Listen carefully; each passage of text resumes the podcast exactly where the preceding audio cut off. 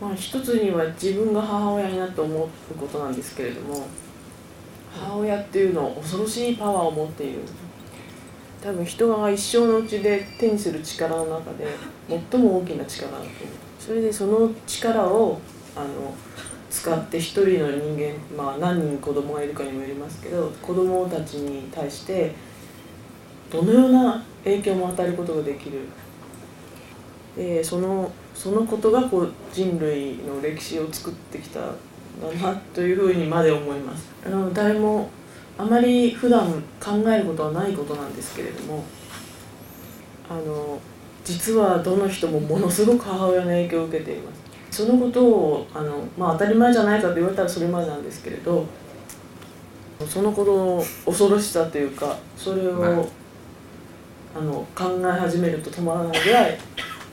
だと思います。あのっていうのはつまり自分は父親によってこうなったという人はあの表面的にはいると思うんですけどあと悪い意味でもですね父親の影響を受けて自分はこうなってしまったっていうふうに言う人実はたくさんいるんだけれどよくよく調べていくと必ず母親に問題がありますそれをあの調べていくのは私の興味の一つですであの日本の状況ですけれども日本は今もう本当に混沌とした状態にあって一つの町の片方では夫が妻を殴ってで一つの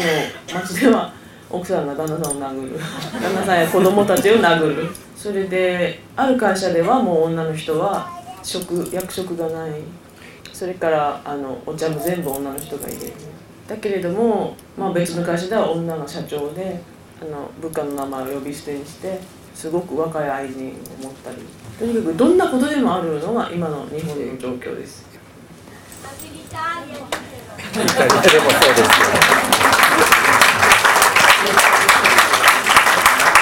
今も文学界は男性のものです。からこう端っこの方で小さく展開ですでもし影響あったとしてもみんな無視します。えっと文学界